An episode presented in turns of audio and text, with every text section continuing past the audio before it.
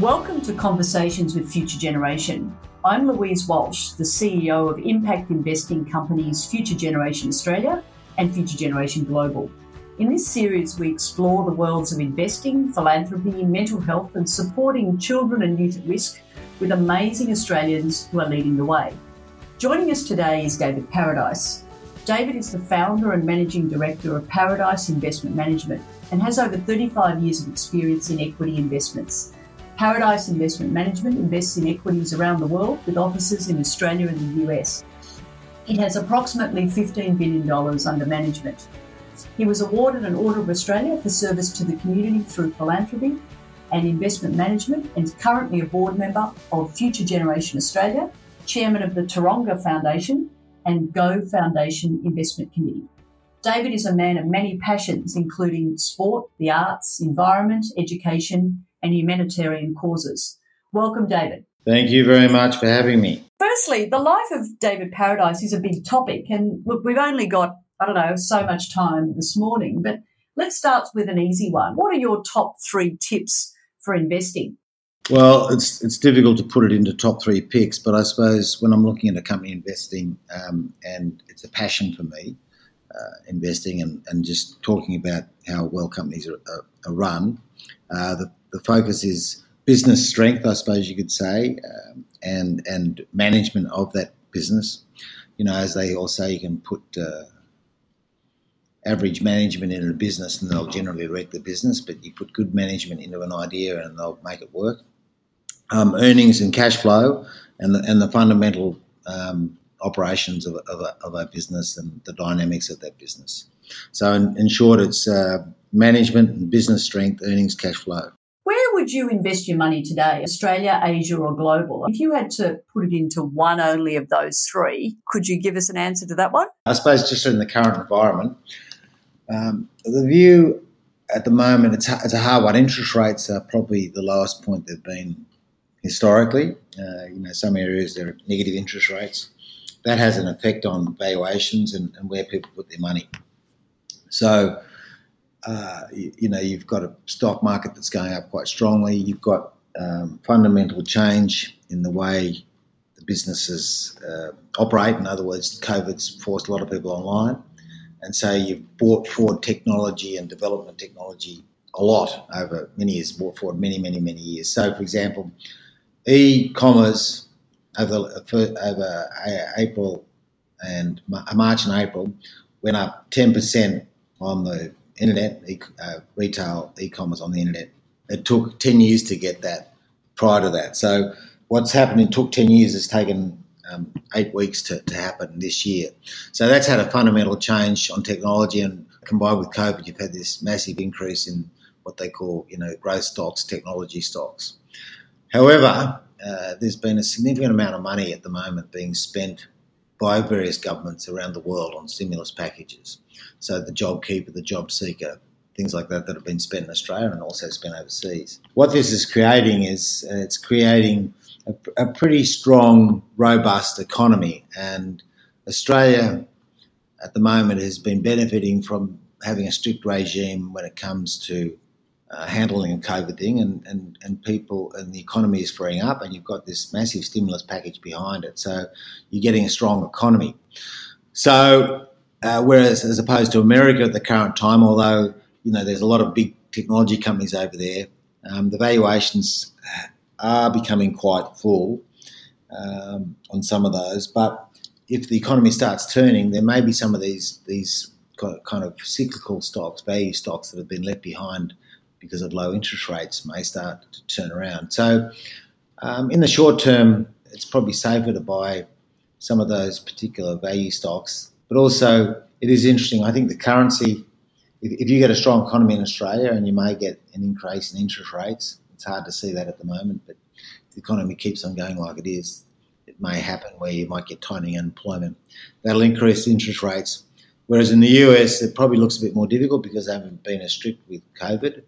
And so you would think that if rates stay stay down in, in America but start increasing in Australia, plus you get a strong iron ore price, it's creating strength in the Aussie dollar. Going around the world as you've done for so many years, doing meetings with companies and analysing stocks, I mean, What do you think is the key to success for a particular company?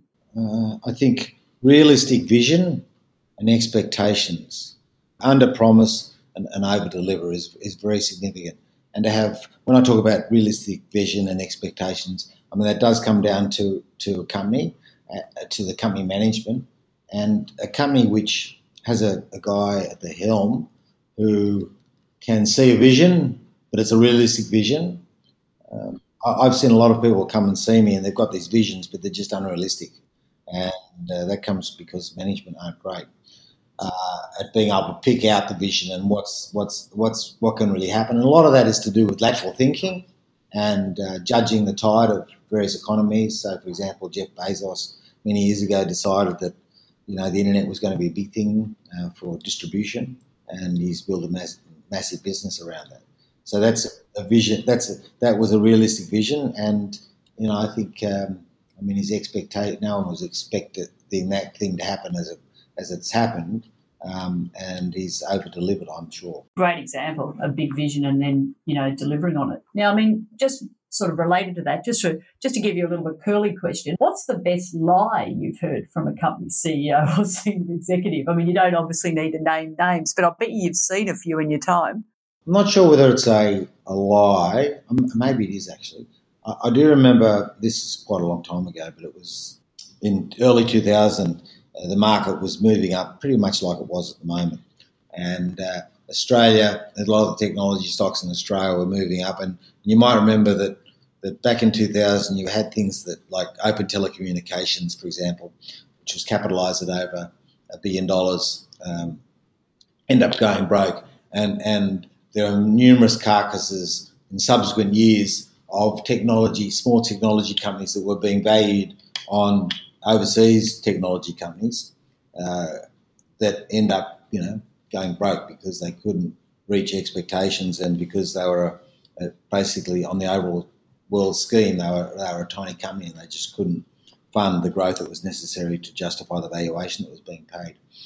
But I remember one company, a technology company, talking to me and saying, I, I was it was about March and the end of the year was coming up. The end of uh, junior year was coming up, and I said, you know, um, have you got an idea about what you you're going to to make?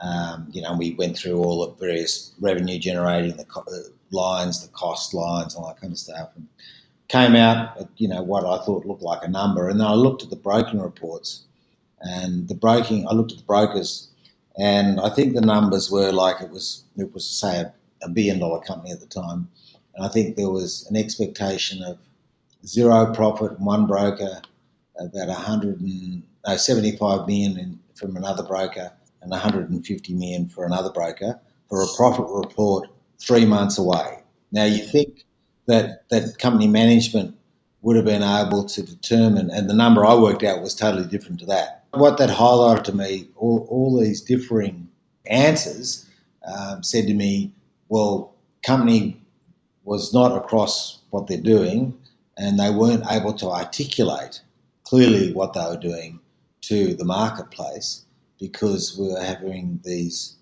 differing answers as to around the marketplace about as to what they were going to make.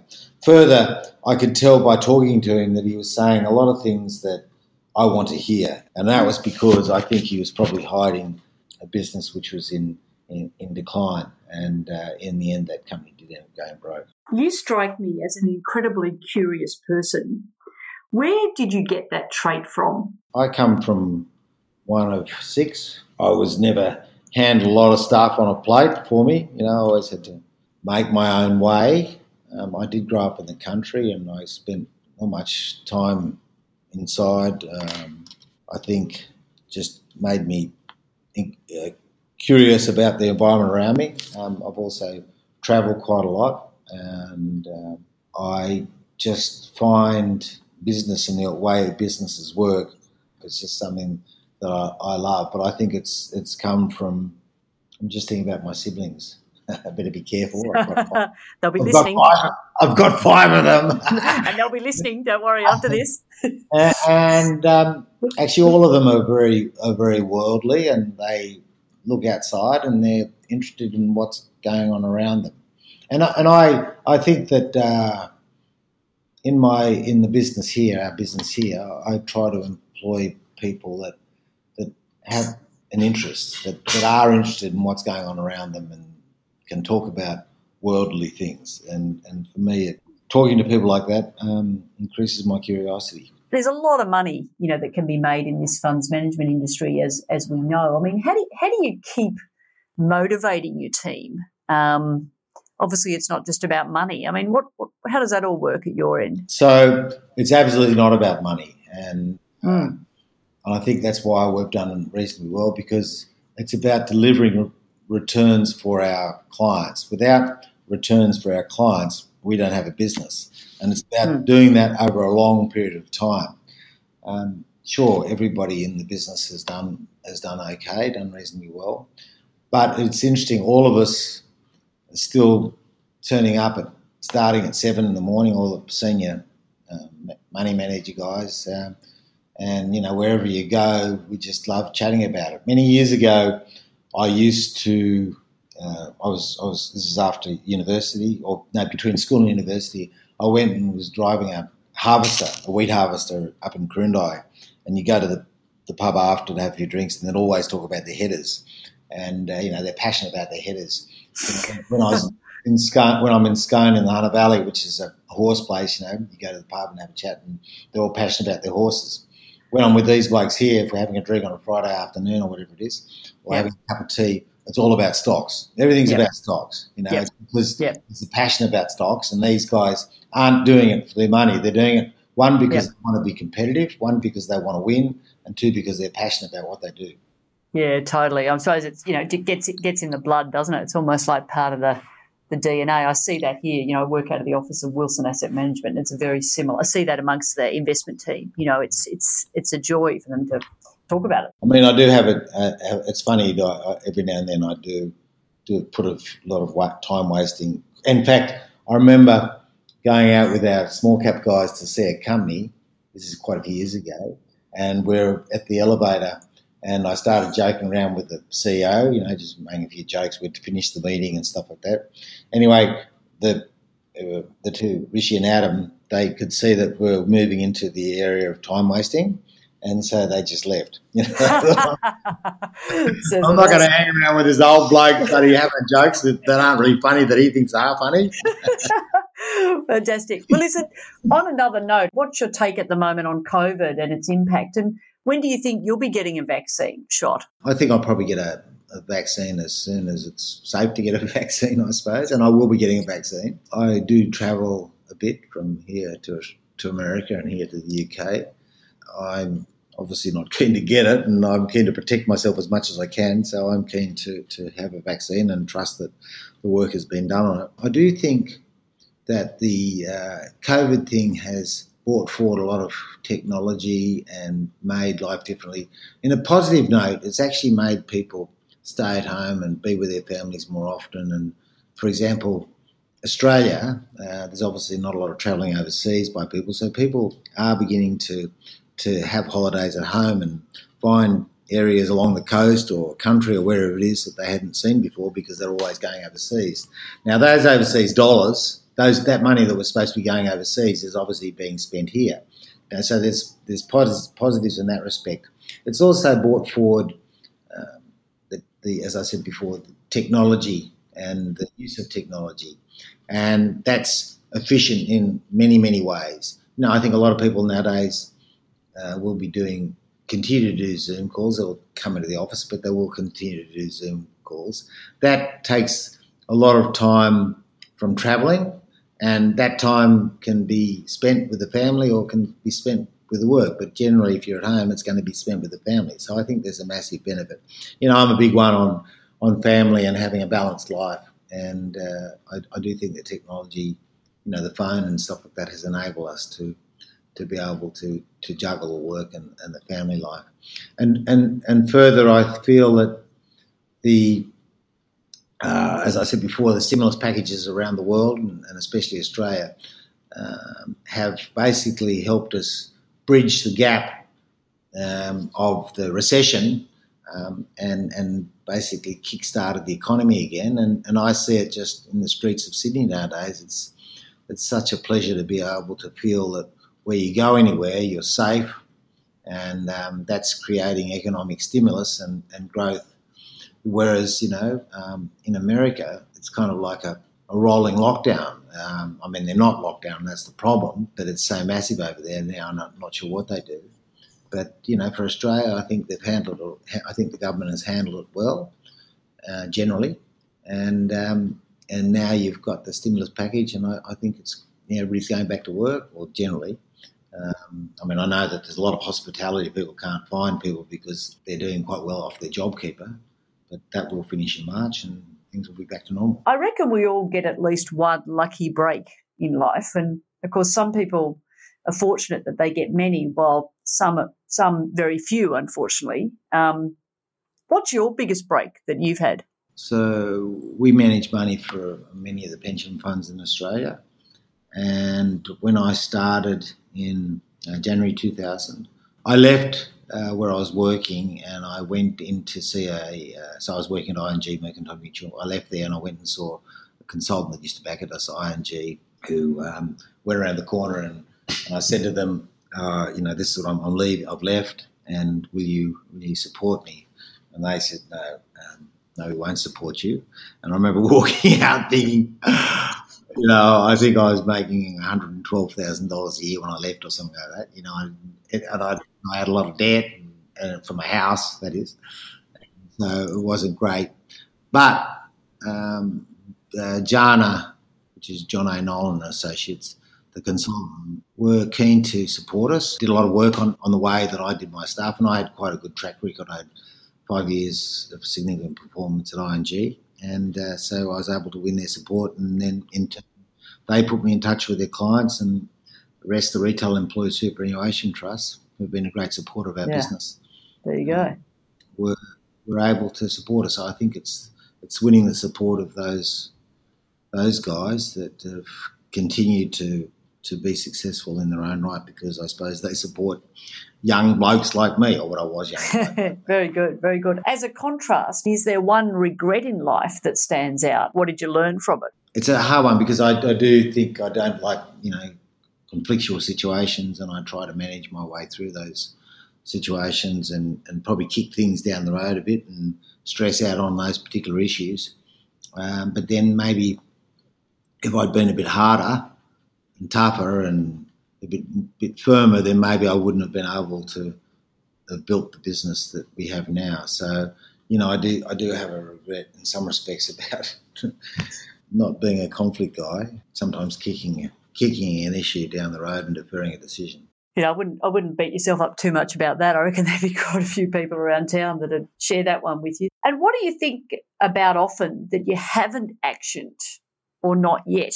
Mm, not not not really. I, I, think there are some times when there are, you know, I sit there and should I do it or should I not do it? And I always think I should generally do do something, you know, make something happen. So, you know, we set up a small cap product, a mid cap, large cap product here. We set up a global small and mid cap out of Denver. We've set up a, an emerging markets fund out of San Francisco. I'm looking at doing something out of the UK in a, in a global all cap equities product. And over that period of time, there are various teams that I've come across, especially in the global equities product, that maybe I should have pounced on. But but they're big decisions, you know, which you need to think through enough. And so I think I think it's maybe not jumping on some of those opportunities. Many years ago, I was as, as a, I was offered um, a shareholding. This is years ago. Shareholding in Channel Channel Ten. I didn't have um, enough money to do or be able to share it with someone. I, I, didn't know anybody around at that point in time to be able to do that. And I think uh, those guys end up making 20 times their money or something or other over a short period of time.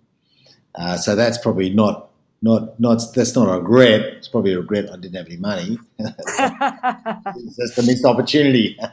Yeah, at the time. Oh, things would be different as today. Mm. On another note, you have certainly had some serious health scares, including, I gather, two cancer bouts.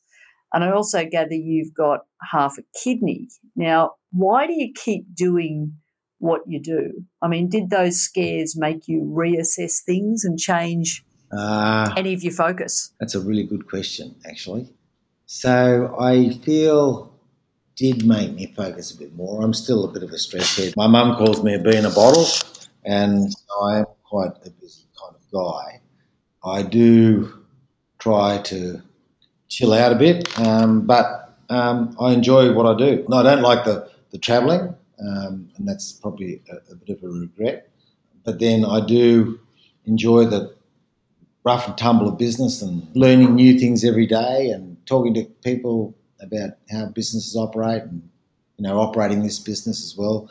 So I I, I, um, I suppose since those times I've probably been a bit more balanced. I used to get a lot more up until those times. So I actually have had three bouts of cancer. So oh, I've lost one. Oh, far out. Okay, right. I had prostate, and then I lost lost twenty percent of the other kidney. So I've got eighty percent of one. But I, I have learned to try and get a much more balanced life, and um, I love being with my family. I love being with my friends, and I love having a laugh and not taking life so seriously, and not trying to make every single post a winner lose on some things and win on some things, but as long as I don't beat myself up on the losing on one things, and as as long as I've still got my health and my family and my friends and uh, and the business, then yeah, I mean life's not too bad. You know? Now, on a even more personal note, I know you've got an adopted daughter, and I I read it took I believe five years for the adoption to take place. That's incredible persistence, and I'm guessing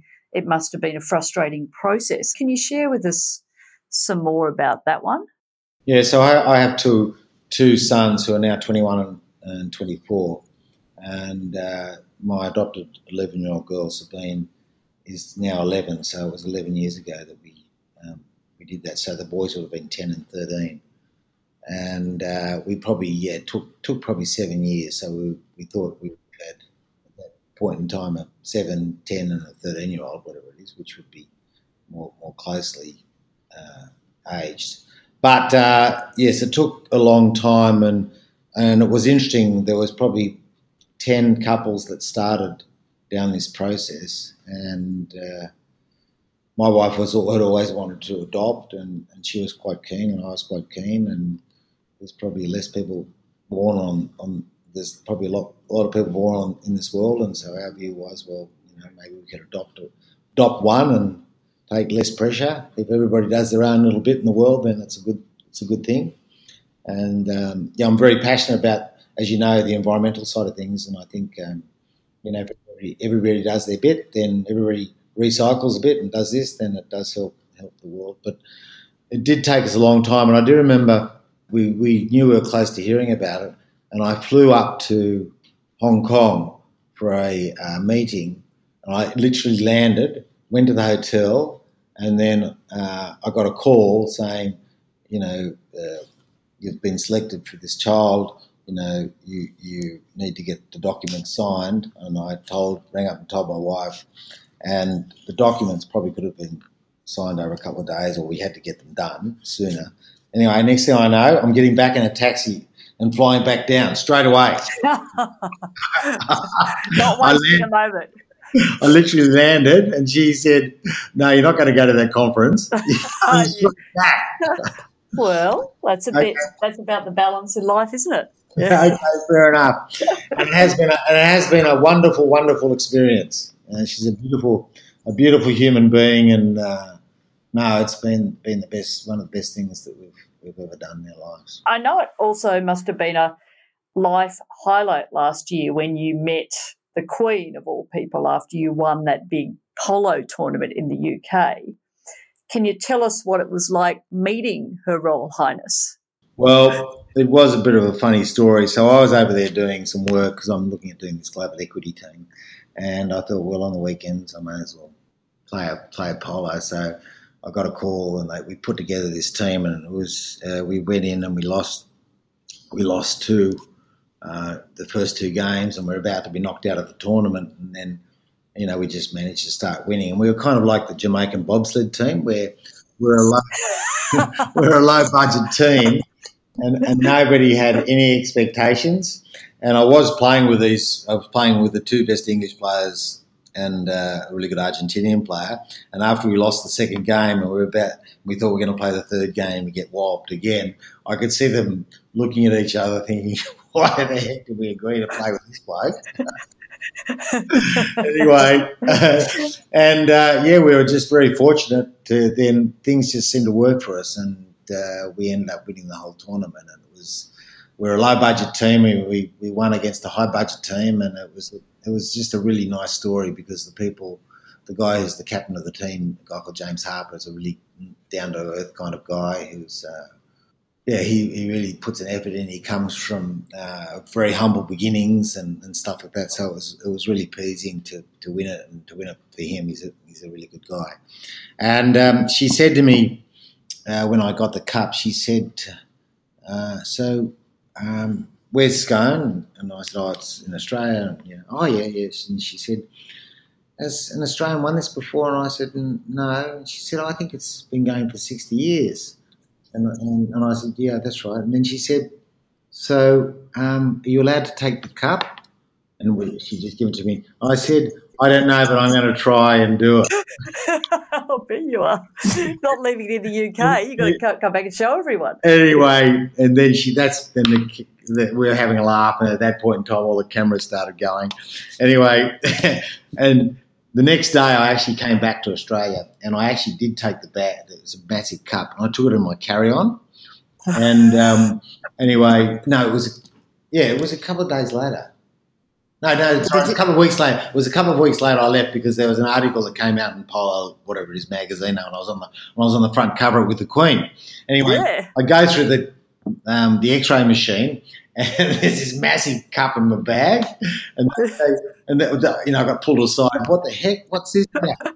and, and anyway, I didn't say anything. I just had the magazine because I knew I'd have a problem. I just pulled out the magazine with me and the, me and the Queen. And the guy straight through, no problem, straight through.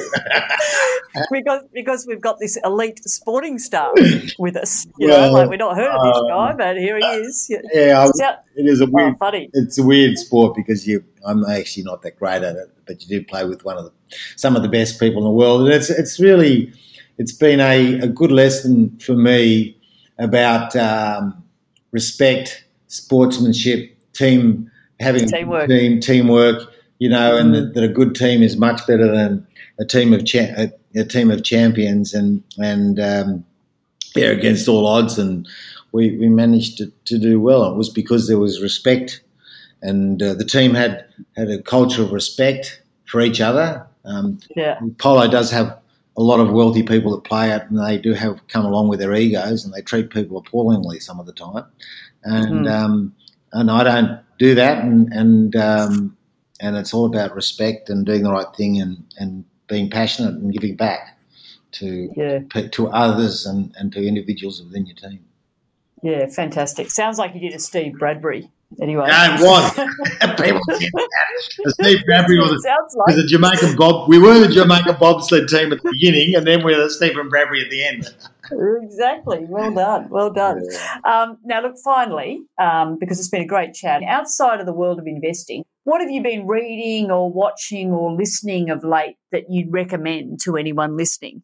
I've been reading a book called "It's Your Ship." It's a it's a book by uh, captained by uh, of the in the USA Navy, uh, a guy called Michael Abrashoff, and it's a really good leadership book actually, and, and I think anybody who's involved with business, it's worth looking at because it was you know, this guy took over a ship that was not a navy ship that was not doing that well, and he managed to be able to incentivize all the crew and, and basically talk have them feel ownership of the ship, you know, and it's a it's a big issue that everybody has. I think we've done well in this business because I think at the end of the day, everybody wants to feel responsible that, that, that they've added value. They want to feel accountable and they want to feel um, appreciated. They want to feel ownership in the success of something. You know, people, most people don't want to go to work and just do a mundane job and not not do the right thing. And this book is all about empowering individuals within, you know, empowering the, the, the seamen and the ship, you know, empowering people about giving them accountability, making them feel good, making them feel that they're doing the right thing. And so it's, um, yeah, it's a, it's a, it's a, it's a really good book when it comes to leadership. My husband ha- actually happens to be ex Australian Navy and he's a big sailor. I'm, I'm definitely going to buy it for him because it sounds like it's right up his, uh, right up his alley. So I know exactly what you're talking about. There you go. And my dad, my dad is 94 and his mind's still it's still great, but he can't see very well. My mum's 90, um, but my dad had that book uh, read to him recently. Oh, wow. He was in the Navy back in 1945. Oh, and he oh awesome. It was yeah. fantastic thing. So. Well, look, David, thank you for joining us today. I mean, uh, magnificent conversation. Really enjoyed it. And um, it is the final podcast in season one of Conversations with Future Generation. Look, um, I want to thank you. I also want to thank you for your fabulous uh, pro bono support as a fund manager for both FGX and FGG, and of course for being on the board of FGX as well. So thank you, and sincerely mean that your contribution is is absolutely over and above to make these companies so successful. How much? This is not a Dorothy Dix. Uh, I can't remember actually the number, but but since we started, how much? How much is it now that you've been able to give away? Yeah, look, it's an incredible. We've been going now for six years, and we've actually donated up till now $41.2 million to youth at risk and mental health uh, charities in just six years. So, um, yeah, it's it's an incredible privilege to, to do the role and to work with people like you. So, thank you. And um, thank you, everyone, for listening. And I look forward to bringing you the second season of our podcast series in 2021. Thank you and have a lovely break over the summer. Thank you.